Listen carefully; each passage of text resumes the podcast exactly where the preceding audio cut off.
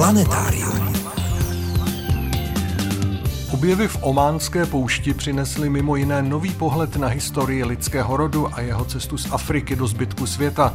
O výzkumech v Ománu pohovoří archeolog Roman Garba. Jak obvykle probíhá vědecká expedice do pouště v Maroku a s jakými problémy se tam badatelé musí vypořádat, vám přiblíží paleontolog Lukáš Leibl. K tomu přidáme krátký přehled zajímavostí, připomeneme naši soutěžní otázku a uslyšíte pravidelnou rubriku Mýty, omily a novinky astronomie. Posloucháte Planetárium, týdeník ze světa vědy a fantazie. Od mikrofonu vás zdraví a hezký poslech přejí Veronika Kindlová a Frederik Velinský.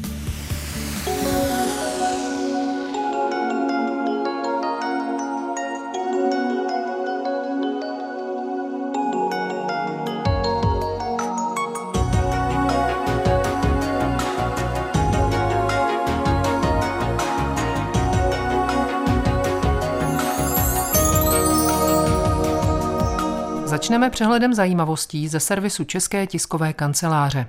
Do české části Krkonoš zasahují dvě vlčí teritoria, po kterých se pohybuje snad až 11 vlků. O tom, že se do hor skutečně vrátili, svědčí více než stovka hlášení nejen o výskytu pobytových stop vlků, ale také o jejich přímém pozorování, a to jen za poslední půl rok. Na polské straně Krkonoš bylo dokonce potvrzeno rozmnožování vlků.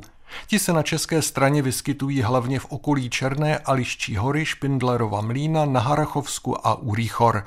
Lidské stopy, objevené před pár lety na dně bývalého jezera v americkém národním parku White Sands ve státě Nové Mexiko, jsou staré 21 až 23 tisíc let.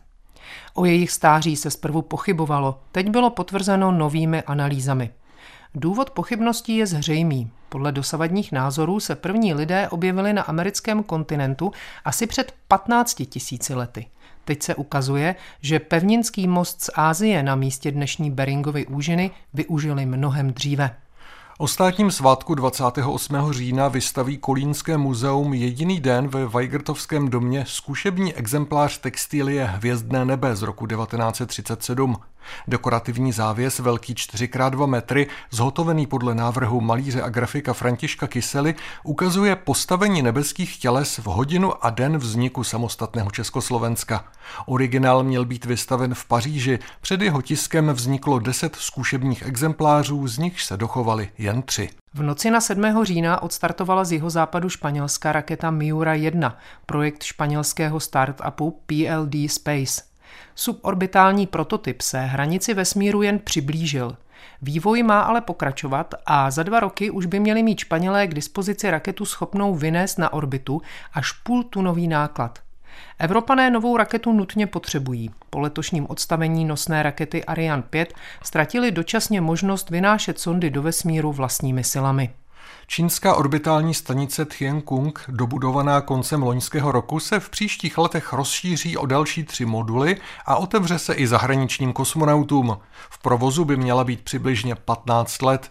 Na její palubu se však s největší pravděpodobností nepodívají žádní američané, kterým vadí, že čínský kosmický program řídí vojenské křídlo komunistické strany a nejspíš ani žádný kosmonaut z Evropy, a to z rozpočtových i politických důvodů. Nechme ale politiku stranou a věnujme se vědě. Na světové úrovni ji dovedou dělat i čeští odborníci a my se vás o tom pokusíme přesvědčit. Navštívíme kvůli tomu Omán, stát na jihu arabského poloostrova.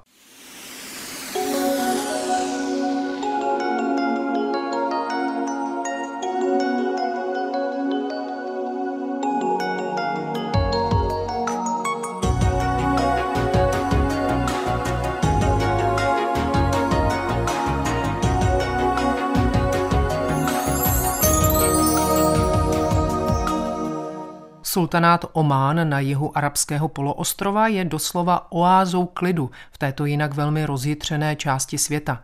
Svědčí o tom mimo jiné skutečnost, že tam v současnosti působí na tři desítky archeologických expedic z celého světa.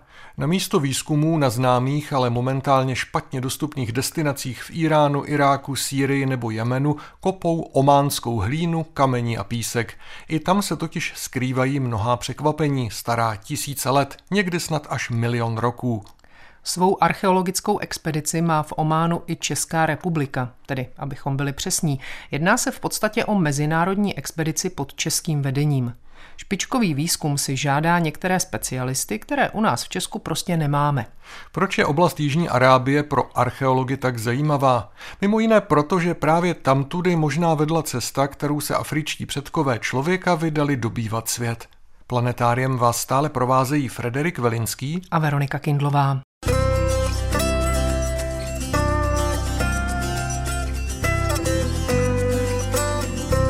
Česká archeologická expedice v Ománu působí souběžně na více lokalitách.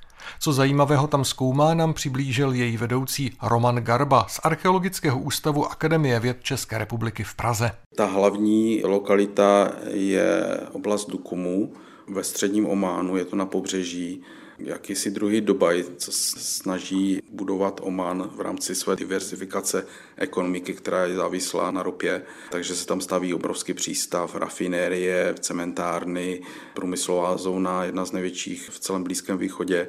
Ale taky je tam spousta archeologických památek a lokalit. Je vidět, že ta oblast byla významná v minulosti a já už jsem nějak tak před deseti lety se začal věnovat tomu Dukumu. Je tam taky velká koncentrace takových záhadných kamenných monumentů, kterými říkáme trility. To je ta naše hlavní jakoby oblast výzkumu. Veškeré archeologické památky, nálezy od středního paleolitu až do pozdní doby železné. My to studujeme jakoby oblast holisticky přes všechny období, jak se rozvíjela i ten klimat a jak i ta krajina se rozvíjela a jaké byly vazby, obchodní vazby třeba, jestli tam byl nějaký starověký přístav a tak dále. Takže to je tahle ta oblast a tam máme pobřežní osídlení, velkou vzácnou kolektivních hrobků z neolitu, pak je tam spousta skalního umění, to je unikátní úplně záležitost. A pak jsou tam i ty kamenné monumenty a spousta hrobek.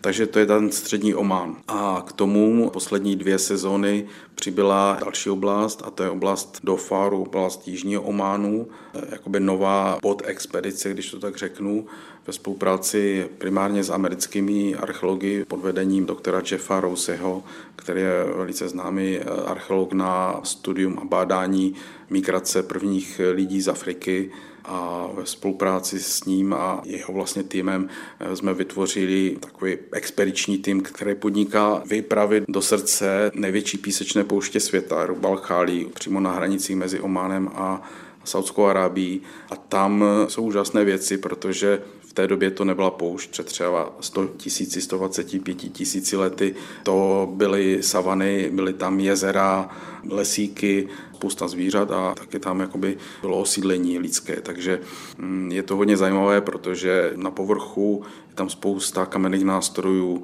hodně starých. Některé pravděpodobně jsou až milion let staré, takže se specializujeme čistě jenom na ty kamenné nástroje na období toho paleolitu středního a staršího. Jakým způsobem je vůbec možné rekonstruovat to klima, které tehdy bylo? Jaké třeba používáte metody k tomu? Rekonstrukce klima primárně se děje pomocí studování stabilních izotopů v takzvaných spelotermech, to jsou stalagnity z jeskyní, které vlastně jsou vytvořené ty vrstvičky sintrové a ty se měří a tam se zjišťuje ta oscilace toho klimatu. Pak jsou i vrty v moři, kde se bádají ty sedimenty, takže to jsou primárně záznamy toho klimatu data spíš na té regionální úrovni. A pak samozřejmě my v rámci expedice se snažíme studovat ty profily, snažíme se je odatovat a snažíme se dělat analýzy, jestli je tam třeba palopůda a kdy teda tam vznikla, jestli jsou tam nějaké pily, jaké tam byly rostliny a tak dále, abychom se snažili eh, zrekonstruovat to klima, protože s klimatem je spojené samozřejmě i lidské osídlení. Tak jak u nás tady na evropském kontinentu byly doby ledové, klima oscilovalo, teď to bylo co 100 tisíc let, ale vlastně před milionem let a víc. Ta oscilace byla každých 40 tisíc let, se měnila doba ledová, mezledová, takže v těch jakoby dobách mezledových se šířili naši předchůdci a využívali posuny stát zvířat. A vlastně Arábie byla zelená, byly to savany plné zvířat. To neodpovídá tomu, co my známe teď.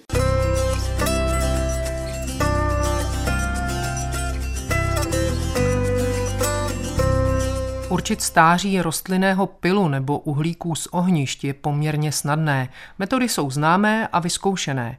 Jak ale určit stáří kamenných artefaktů, které díky erozi leží na povrchu pouště třeba tisíce let? I podle archeologa Romana Garby je to ten nejtěžší oříšek k rozlousknutí a velká výzva pro všechny badatele. Tomu se taky věnuju, protože v rámci svého částečného úvazku na Ústavu jaderné fyziky se primárně specializuju na datování pomocí tzv. kosmogenních nuklidů. To jsou speciální radionuklidy, které se vytvářejí účinkem kosmického záření, které penetruje naší zemí povrch jí skály a tam pak pomocí štěpných reakcí se vytváří ty radionuklidy. A právě v Ománu mám experimentální projekt, na datování těchto kamenných nástrojů jakoby z povrchu. Ale je tam spousta výzev, spousta problémů, ale zkoušíme to.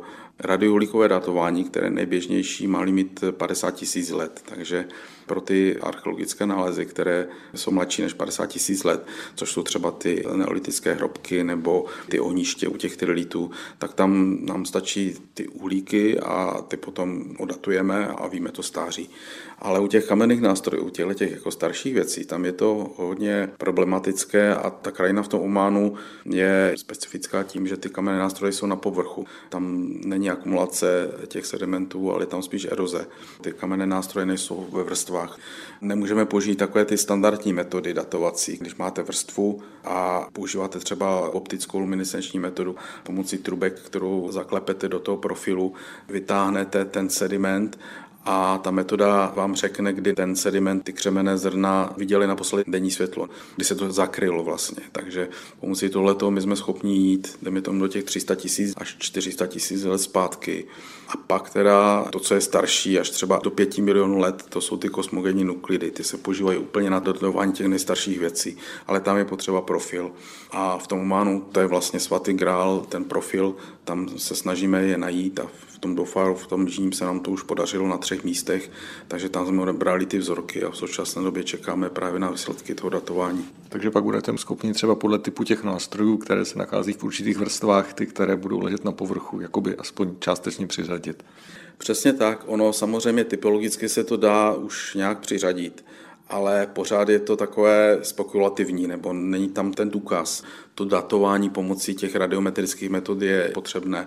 To vám otevře oči a vy jste schopni přiřadit eh, určité stáří, určitému typu kamenných nástrojů a podle toho jste schopni začít jakoby rekonstruovat ty různé migrační trasy a propojení mezi ostatními lokalitami, takové ty scénáře migrací toho člověka, který by šel z Afriky a logicky přes tu Arábii se musel dostat pak do Ázie a do Evropy. To vlastně není až tak dlouho, kdy se začalo mluvit tady o té trase. Dřív se spíš asi preferoval ten Blízký východ. Říkal jste, že ty nástroje jsou staré možná až milion let. To znamená, že to nebyl homo sapiens. Co to bylo vůbec za lidi? Přesně to nevíme. V Ománu nejsou fosilní pozůstatky, zatím jsme nenašli, takže nemáme kosti. Podle toho hrubého období si myslíme, že to byl Homo erectus, ten první kolem těch milionů let. A pak od těch 300 tisíc let, jako by Homo sapiens, máme první jako zmínky z Maroka třeba, ale ta migrace probíhala samozřejmě v několika vlnách, byly i určitě zpětné migrace z Arábie do Afriky a tak dále, takže ono to není takový jednoduchý obrázek a je to docela komplexní. Letos vyšel článek, který na základě genetických dat zjistil, že existoval jakýsi Arabian standstill, že vlastně na jihu arabského polostrava se zachytilo pár tisíc jako jedinců, byli zaizolováni v jakési oáze, jak ten klima se prostě zhoršil a tam přežívali, bylo jich přibližně tři tisíce a pak teda, jak se to klima zlepšilo, tak vyrazili do Evropy a do Ázie. Ta genetika hodně do toho začíná jakoby zasahovat z pohledu té interpretace a je zajímavé, genetika jsou biologické scénáře, kamenné nástroje, to je zase kultura. Jsou to dva rozdílné světy a je zajímavé to jakoby porovnávat. Vedle nejstarších kamenných nástrojů z pouště se expedice pod českým vedením věnuje i výzkumu podstatně mladších lokalit a památek v Ománu jako jsou třeba již zmíněné kamenné trility. Jak název prozrazuje, jedná se o formace složené z pravidla ze tří kamenů, které se vyskytují v uspořádaných sestavách. Pokračuje archeolog Roman Garba. Jsou tu konfigurace, nejsou to jenom ty kamenné monumenty, ale je to vlastně jakési rituální místo, které se skládá z více komponentů. Nejviditelnější jsou jakési pyramidky 50 až 70 cm vysoké z placatých kamenů, které jsou v řadě vedle sebe a které jsou vybudované na jakési takové platformě z malých kamínků. Takže to je taková jakoby řada stojících pyramid a k ní jsou vždy řady takových čtvercových kamenů a pak k tomu v další řadě je řada velkých ohnišť. A to celé je vlastně taková jakoby rituální konfigurace, která byla a je stále ještě jako jedna z největších záhad arabské archeologie, k čemu sloužili, kdo je používal. Kdy se používali, to už víceméně víme, to je právě na základě té radiouhlíkové metody z těch uhlíků těch ohnišť. Takže samozřejmě víme naposledy, kdy se to používá. Nevíme stále ještě, kdy se to postavilo, ale očekáváme, že to mohlo být ve stejném období. A tady vlastně se bavíme o době římské. Ty trility jsou staré 2,5 tisíce let až 1800 let, takže je to období Krista a v té době byla ta oblast známá obchodem s kadidlem. Kadidlo se sbíralo právě na jihu Ománu a východním Jemenu a dopravovalo se karavanama přes Jemensanskou Arábii, Jordánsko, přes slavnou Petru, která vlastně zbohatla na obchodu s kadidlem eh, v Jordánsku do Gazy a pak se to exportovalo do Řecka a Říma. Ono to časově hrozně sedí. I ty trility jsou v těch oblastech, až teda na nějaké výjimky třeba toho středního Ománu, tam kadilovníky nerostou, ale na tom jihu ano. Ty trility jsou něco jako by pouštní kaple, která se používala k různým účelům.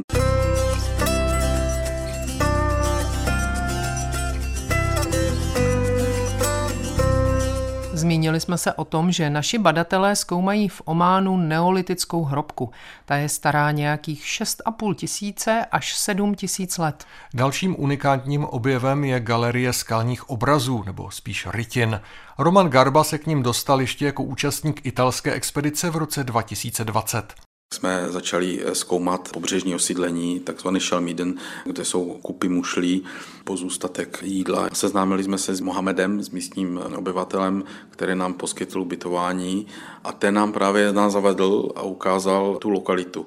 Jsou to vlastně ploché, velké kamenné horizontální desky, a na nich jsou vyklepané pomocí křemenů takové tečky a ty tečky tvoří různé malby. Hlavně jsou to velbloudí, jezdci na velbloudech, pak je tam i spousta nápisů, které jsou v takzvaném jihoarabském písmu, což je taky přibližně 2000 let staré písmo, které ještě není rozluštěné a které je právě primárně používané v Dofáru v Jižním Ománu. Takže jsme to začali bádat. Profesor Angelo Fossati z Univerzity v Miláně jsme ho pozvali a ten dělá takzvaný tracing, že dělá kopie, každou tečku replikuje na transparentní folii plastovou to se potom jakoby skenuje a pak vlastně věrná jedna ku jedné kopie dokumentaci toho skalního umění.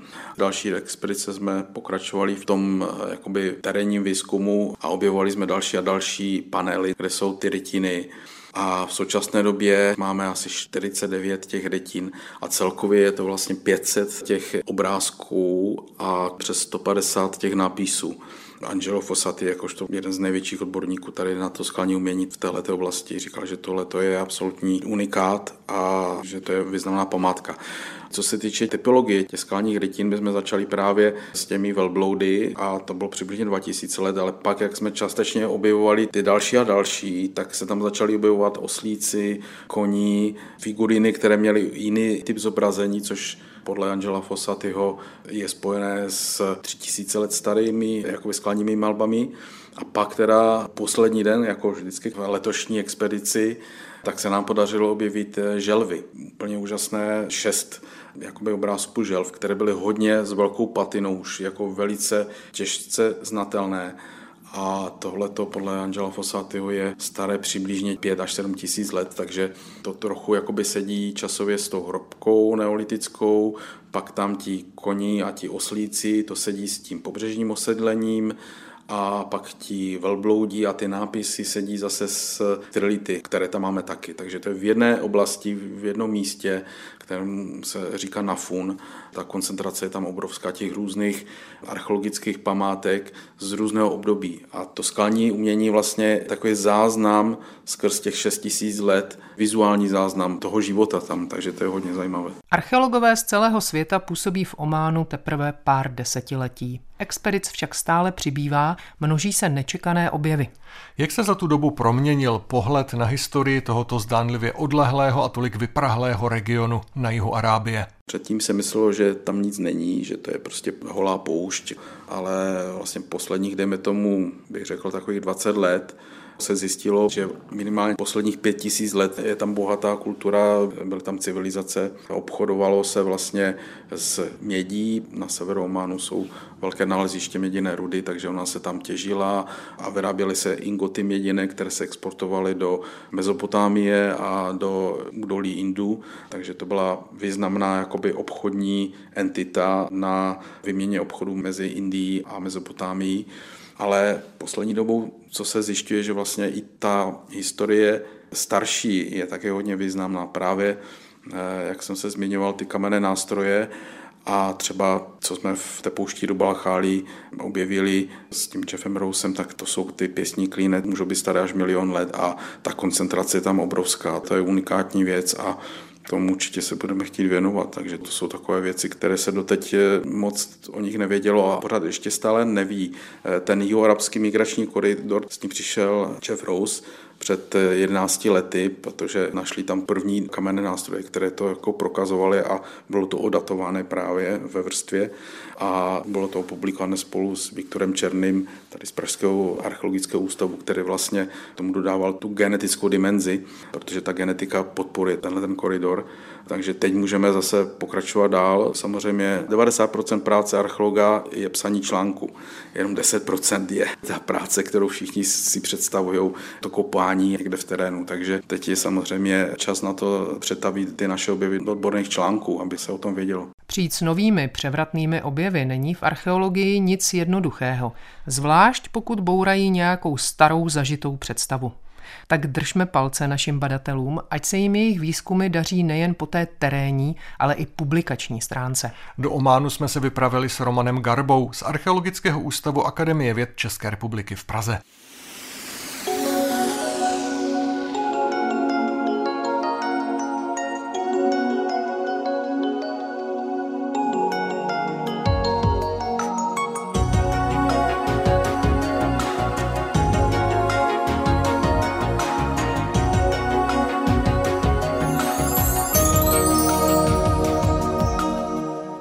Posloucháte Planetárium, magazín ze světa vědy a fantazie. V rubrice Mýty, omily a novinky astronomie zaměří tentokrát Miroslav Cimr svou pozornost na našeho nejbližšího vesmírného souputníka.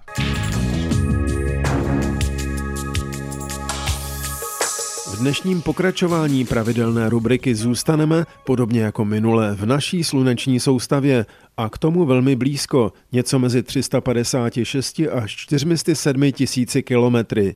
Zřejmě tušíte, že tak daleko od nás se pohybuje těleso, které udivovalo už i pravěkého člověka. Měsíc máme, měřeno astronomickým metrem, doslova za humny. Zmíněnou vzdálenost změřili astronomové už před několika staletími, tehdy takzvanou triangulací. Přesnost jejich výpočtů byla v kosmické éře mnohonásobně překonána. Od přistání astronautů programu Apollo jsou na povrchu naší přirozené družice koutové odražeče. Pro zjednodušení si to představme třeba tak, že stojíte na povrchu měsíce a snažíte se zrcátkem vrhnout prasátko. V řeči vědy je tím prasátkem, nikoli ovšem zlomyslným, odražený laserový paprsek. Podle naměřeného časového rozdílu mezi jeho vysláním a příjmem lze s tolerancí nanosekund snadno vypočítat vzdálenost, v tomto případě s přesností jednoho metru. Díky tomu je také už delší dobu známo, že se nám měsíc vzdaluje. Za rok to činí 34 až 40 mm, prý asi tak rychle, jako nám rostou nechty. O ten pověstný nehet se nám také prodlužují dny. Vezmeme-li to ovšem obráceným směrem, znamená to, že měsíc byl v minulosti mnohem blíž, přičemž den na Zemi trval jen něco přes 6 hodin. Kdyby to tak zůstalo, to by byl pěkný fofr. I tak si občas stěžujeme, že nám ani 24 hodin někdy nestačí. Ale vážně, při současné rychlosti vzdalování bychom došli k výsledku, že měsíc by byl starý jen něco přes půl druhé miliardy let, což je pouze třetina nyní uvažovaného věku. A tak vzali astrofyzici v úvahu, že se Země, potažmo měsíc, vlastně nechovají jako dokonale tuhá tělesa. Započítali ztráty způsobené slapovým smršťováním a rozpínáním, ovšem ani to nepřineslo uspokojivý výsledek. Podle toho by měsíc byl naopak mnohem staršího věku, nejméně 5 miliard 600 milionů let. Do simulačního modelu tedy zkusili zapracovat účinky v astronomii dobře známé spin orbitální rezonance. V ní jde, velmi zjednodušeně řečeno, o doby oběhu dvou těles, které jsou v poměru malých celých čísel. Takzvaná rezonanční gravitační vazba udržuje stabilitu třeba galileovských měsíců Jupiteru. Se vzdalováním měsíce a zpomalováním rotace Země tato opakující se vazba slábla a naše planeta se z jejího zajetí vždy dokázala vymanit. Druhým vlivem, který do modelu vědci zapracovali, byl pohyb litosférických desek. Víme totiž, že kontinenty v historii Země měnily své místo. Z výsledku pak vyplývá, že se měsíc prvních 500 milionů let rychle vzdaloval, přičemž pozemský den se ze 6 hodin prodloužil na 11,5 hodiny.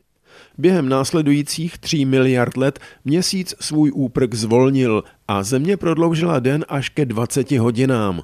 V poslední miliardě let, do které v závěru i s naším planetáriem patříme, nám měsíc zase utíká rychleji. Obávám se, že otázka, jestli o něj nakonec přijdeme, stejně jako na co budou v dlouhých zimních večerech vlci vít, nás už asi trápit nebude.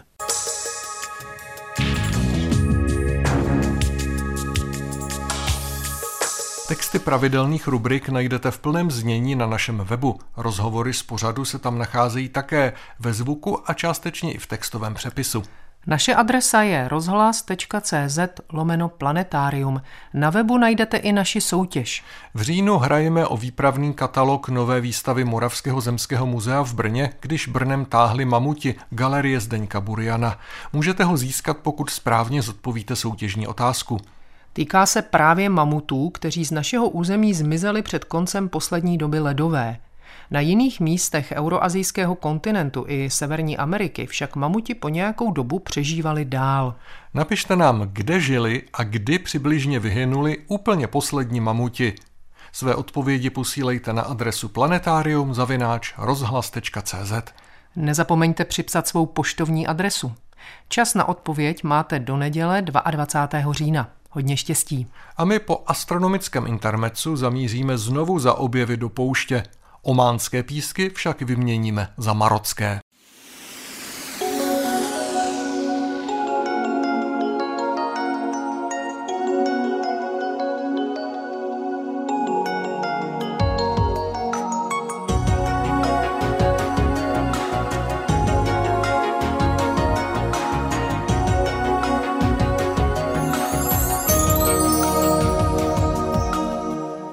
Marocké poušti se místy dochovaly unikátní skameněliny, pozůstatky stovky milionů let starých organismů, včetně fosilizovaných měkkých částí jejich těl, někdy dokonce i jejich vnitřních orgánů. Jednu z těchto lokalit, Tajšut, v jihovýchodním Maroku, jsme navštívili před týdnem, abychom si představili, co všechno žilo v mělkém moři, které se tam rozlévalo počátkem prvohor v období Ordoviku před nějakými 470 miliony lety. Našly se tam mimo jiné velice zajímavé fosílie známých členovců trilobitů, včetně mláďat nebo larev, a badatelé také získali spoustu zajímavých informací o procesech, které umožnily jejich tak skvělé dochování. Dnes si budeme povídat především o tom, jak taková paleontologická expedice do Maroka vůbec probíhá a dozvíte se i spoustu dalších zajímavostí. Vašimi průvodci planetáriem jsou i nadále Veronika Kindlová a Frederik Velinský.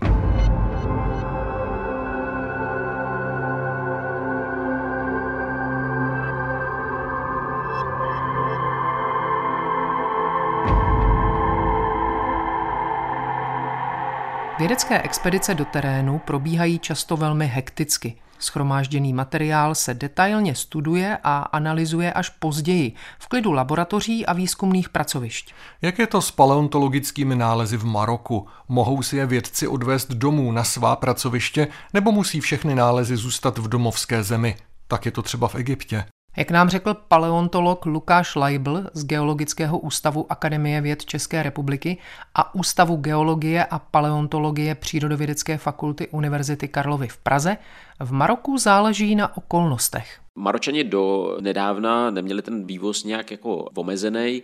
Teď už je to těžší, protože teď oni tam mají nějaké omezení. Nicméně tím, že my spolupracujeme s Marockou univerzitou, tak je tam taková domluva, že část těch věcí půjde zpátky do Maroka a část třeba zůstává na jiných institucích. Ale musí to mít opravdu oficiální povolení marockého ministerstva, že to může být vyvezen třeba na univerzitě v Lausanne. Tam je část té marocké sbírky, další část je třeba na univerzitě Viel nebo teď nově na Harvardově univerzitě ale část té sbírky opravdu zůstává v Marrakeši nebo teď momentálně na takový dlouhodobý výpůjčce na univerzitě v Lyonu, ale pak by se měla zase vrátit do toho Marrakeše. My jsme tam dělali třeba i vrtný jádra, my jsme tam vrtali, aby jsme zjistili detaily o té sedimentologii, vlastně o tom, jak se tam ty horniny usazovaly.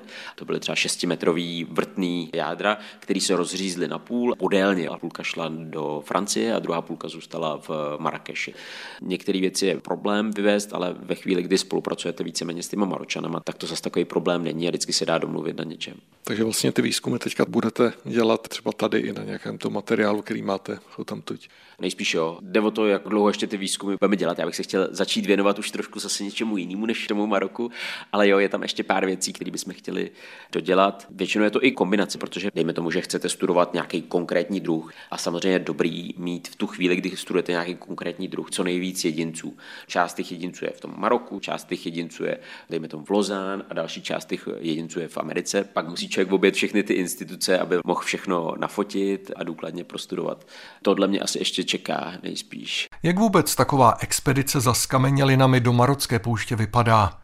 Ať už co se týče logistiky, počasí, spolupráce s místními nebo různých překvapení, typických pro pouštní oblasti kdekoliv na světě. Lukáš Leibl jezdil zpočátku do Maroka s kolegy ze švýcarského Lozán poměrně často, dvakrát až třikrát do roka. Většinou jsme tam jeli v únoru poprvé. To bylo jako co se týče vedra úplně v pohodě. Přes den krásných 25 stupňů, takže se tam dalo jako celkem normálně fungovat. V noci byla trošku zima, to je pravda. Ale pak eh, dvakrát jsme tam byli v červnu, což bylo už taky jako na hraně. To se zase tak moc pracovat nedalo přes to poledne. A pak většinou jako v říjnu, což je zase už taková jako pohodička, člověk tam má nějaký příjemný teplíčko, pak se vrátí sem do té mizérie do Evropy. Tohle se jakoby dá v pohodě. Co se týče té tý logistiky, tak ze začátku jsme tam jezdili, takže jsme prostě přiletěli do Maroka.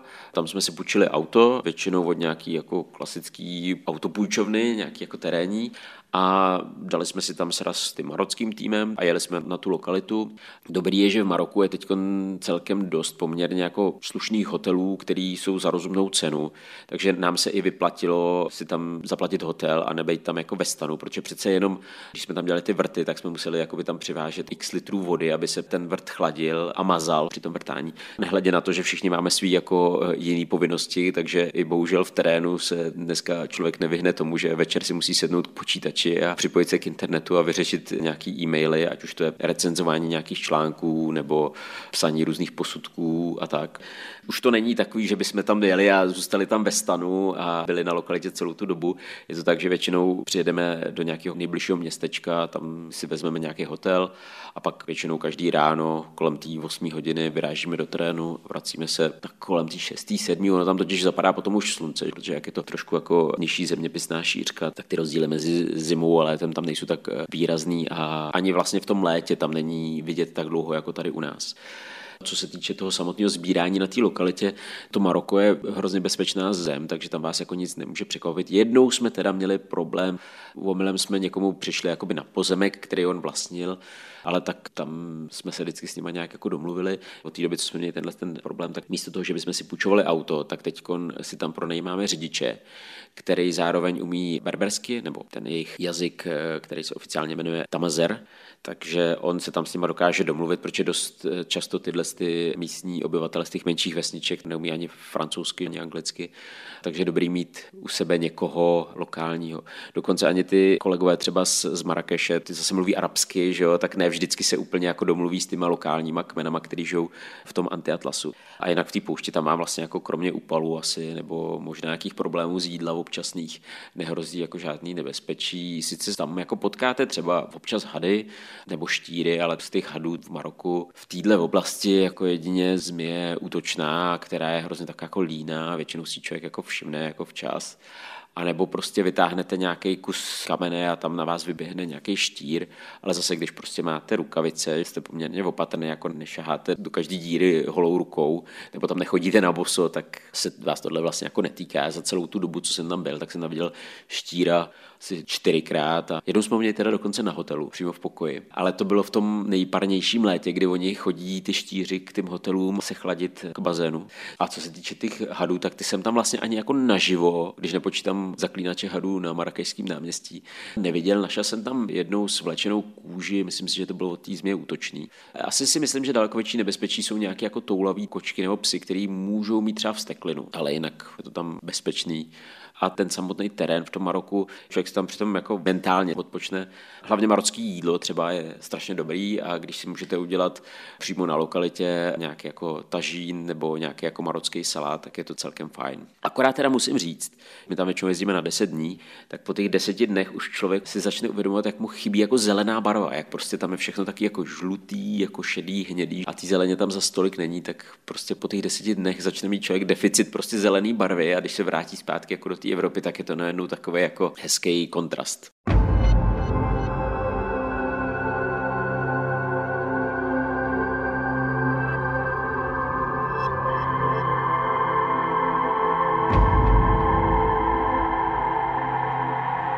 Maroko patří k zemím, kde si lze vypreparované fosílie pravěkých živočichů běžně koupit, třeba na tržišti. Má ale kupující jistotu, že pěkný trilobit, kterého si takto pořídí, je opravdová a nefalšovaná skamenělina?